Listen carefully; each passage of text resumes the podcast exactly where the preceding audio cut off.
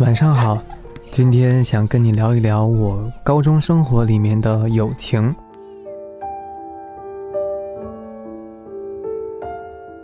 其实“友情”这个词呀，我觉得是一个非常非常重要的话题。在今天跟你讲我的友情故事之前，其实我自己也回忆了很多很多。我在初中的时候有非常非常多的好朋友。那个时候，男生之间很容易就玩得非常好。我们第一次尝试喝啤酒，第一次跟老师撒谎，然后去网吧打游戏，第一次去 KTV 里面，大家唱到非常非常晚。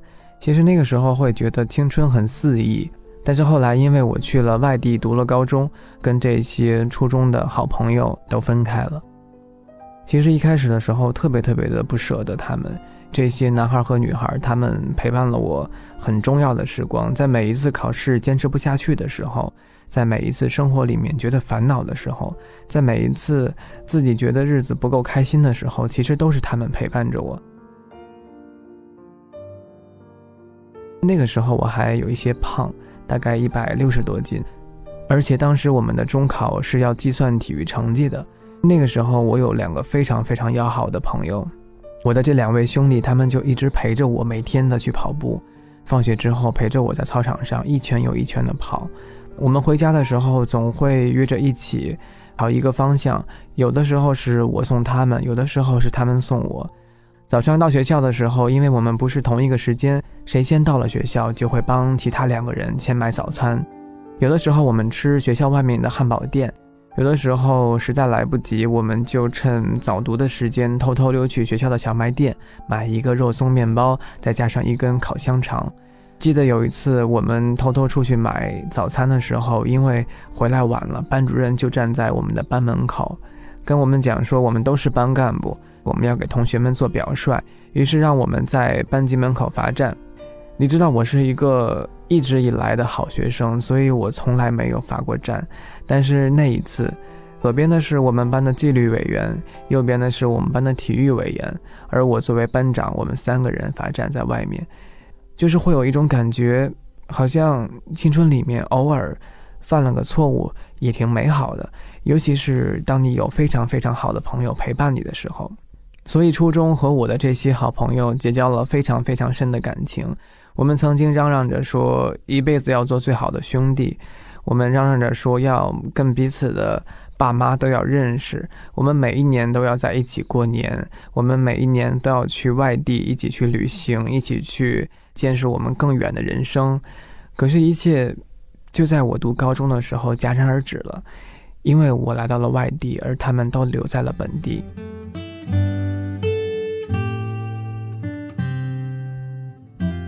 我在这所陌生的高中，发现很难找到一个支点。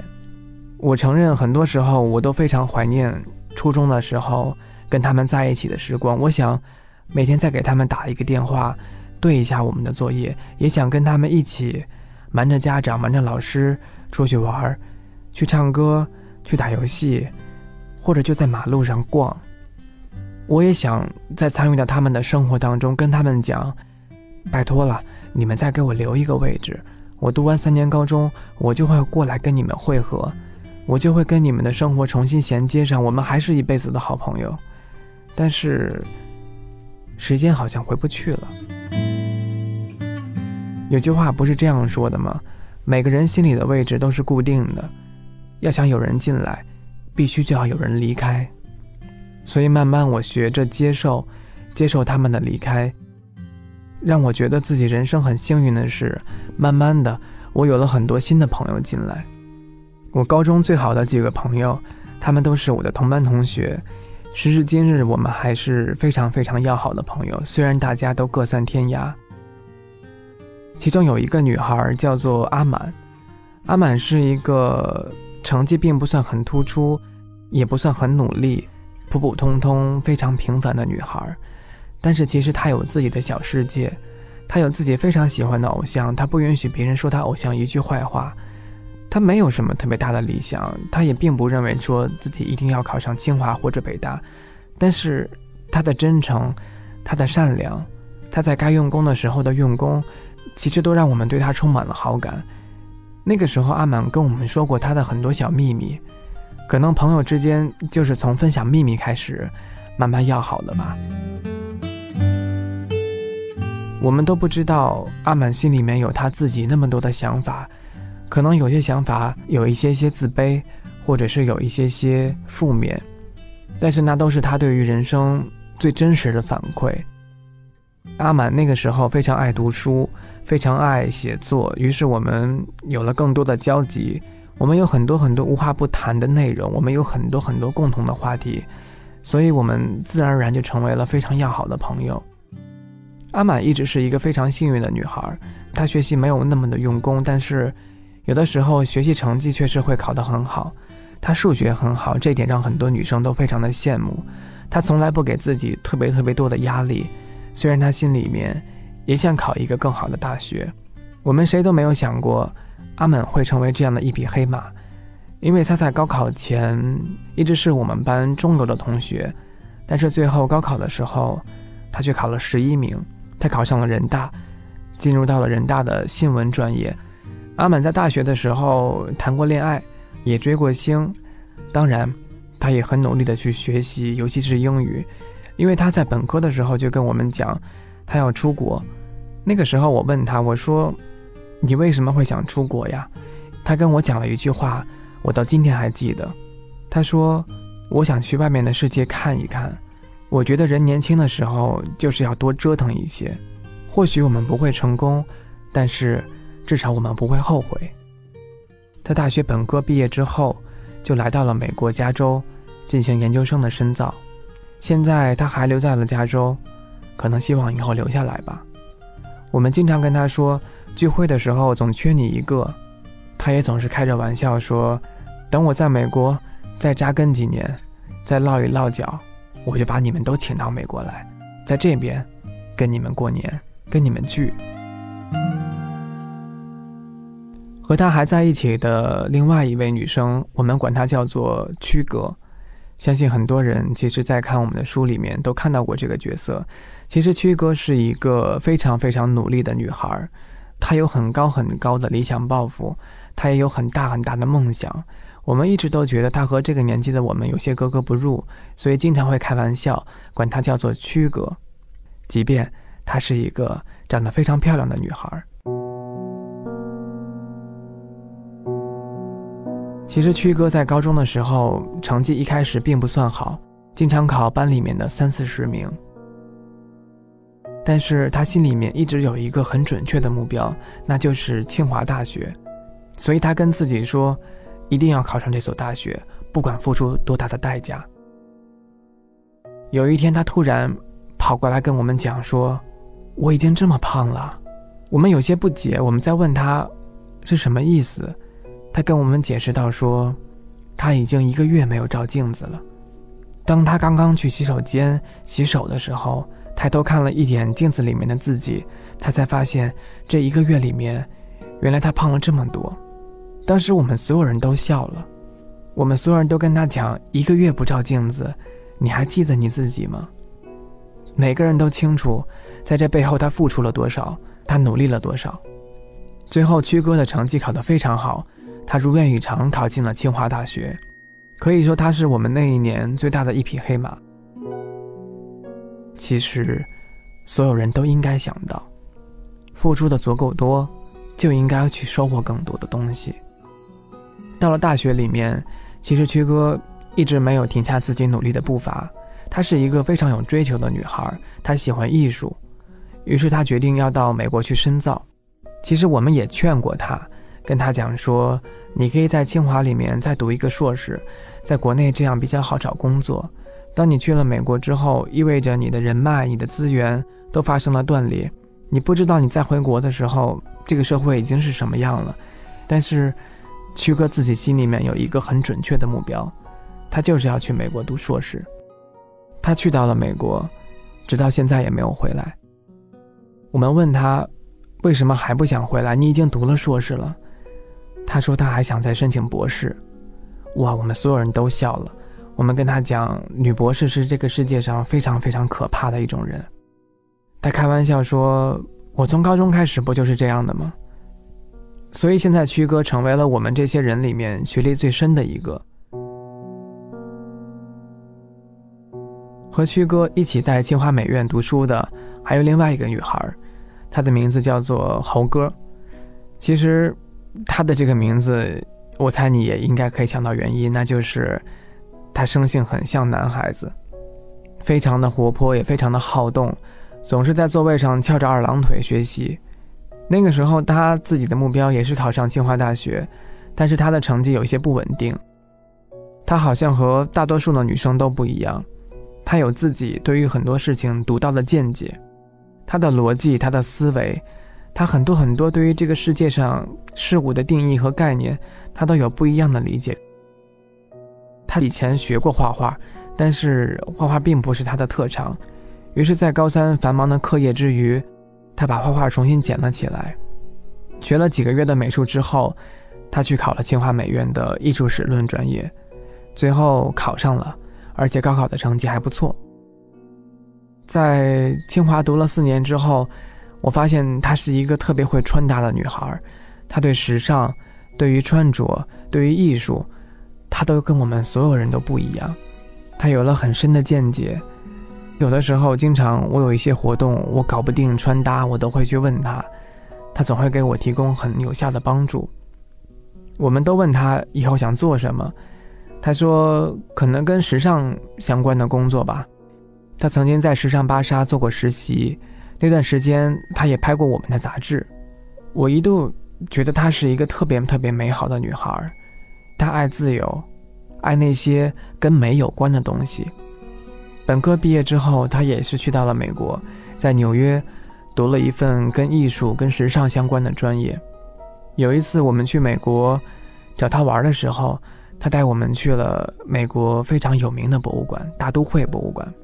在博物馆里面，他跟我们详细的介绍每一样展品。我们问他说：“这么样大的一个博物馆，你是如何记得的？”他回答我们：“因为热爱，因为热爱，所以他有空的时候就到博物馆里面泡着，从早上到下午，有的时候就盯着一样展品看上半个小时，甚至是一个小时。在发呆的过程当中。”他去思索，去发现，去认知，去体会。现在他回国了，也做着跟一份时尚有关的工作。有的时候他抱怨自己的工资和薪水不够高，但是我们仍然能够看到他对于工作的快乐。她是我身边为数不多的一个做着自己喜欢的工作的女孩，我羡慕她，也祝福她。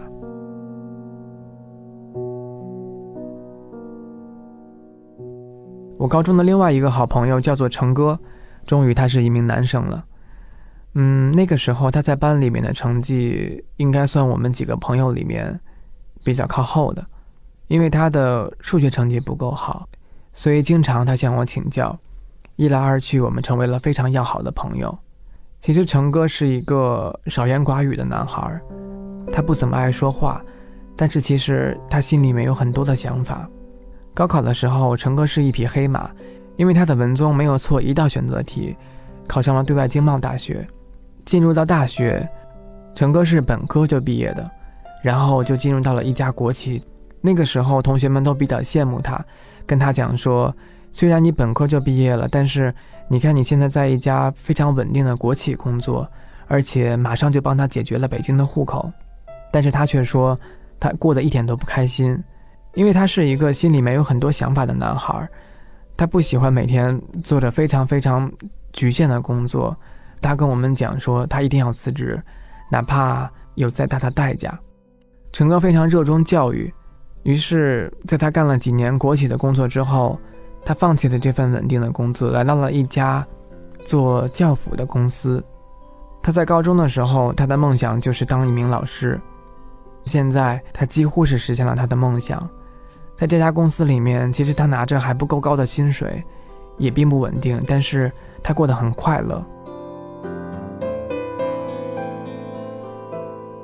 另外一个女孩叫做静静，她是我高中非常非常好的一位朋友，因为他爱好写作，所以静静和我还有哥哥，我们三个人非常的要好。我们一起创立了学校的文学社，一起参加各种各样的作文比赛。那个时候新概念的作文大赛，包括郭敬明举办的一些文学选秀类的比赛，非常非常的火。我们三个都非常想参加，于是我们写了很多很多的小说，我们不停的投稿，不停的石沉大海。后来有一次，我们翻看杂志，发现静静的名字入围了，别提有多开心了。我们三个激动的抱在一起，好像在那一刻我们实现了自己的文学梦想。入围之后，我们跟静静鼓励说：“你要加油，争取拿个名次过来。”但是他却说：“没有你们俩的陪伴，我一步都不想往前走。”静静在高考的时候有一些失利，所以她没有去到她自己非常理想的大学。即便如此，她也考到了北京师范大学的文学专业。其实我们都认为这条路更适合她，因为她是一个如此爱看书的女孩，又是一个如此爱读书的女孩。她喜欢写作，喜欢看三毛，她应该在这条路上有更多的成绩和成就。静静在北师大继续读了她的硕士，也遇到了她的男朋友，一直好到现在。有的时候我们一年可能才聚一次，但是那一次一定会喝很多很多的酒。他会跟我们讲很多很多文学上面他的抱负，也会跟我们讲很多他的理科男朋友有多么的呆。我们发现其实我们的工作不一样。我们的作息不一样，我们的未来可能也不一样，但是，好像那个时候热爱写作的我们，从未走远过。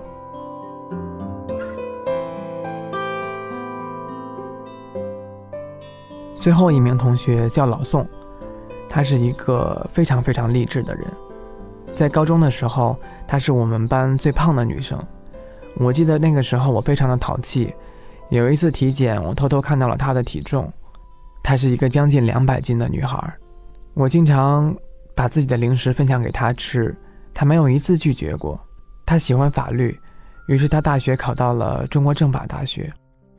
就在我们每个人都觉得说她圆梦了，他终于实现了自己梦寐以求的法律梦想的时候，他大学里面让我们所有人都大跌眼镜，因为比起冲刺高考考上自己理想大学，他做了一件更刺激的事儿。他整整减掉了大概八十斤。记得有一次聚会，我们所有人聚在一起，我发现他已经瘦的我根本就不认识他。我们所有人都在为他感到开心的时候，他慢慢跟我们诉着苦。每天早上只吃一个苹果，中午吃一点点青菜，晚上几乎就什么都不吃了。每天在学校里面跑步跑二十圈，绕着操场一圈又一圈的跑，跑到虚脱。跑到晕倒在地上，但是她就是这样一个励志的女孩。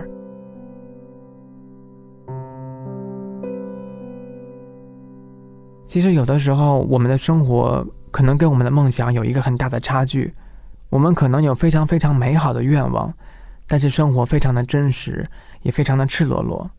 保持初心是一件不容易的事情，但是非常幸运的是，在我的这几名同学身上，我都看到了初心的美好。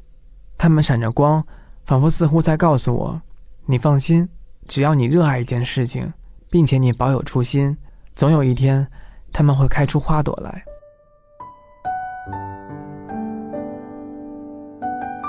今天我跟你分享了几个我高中最好的同学的故事。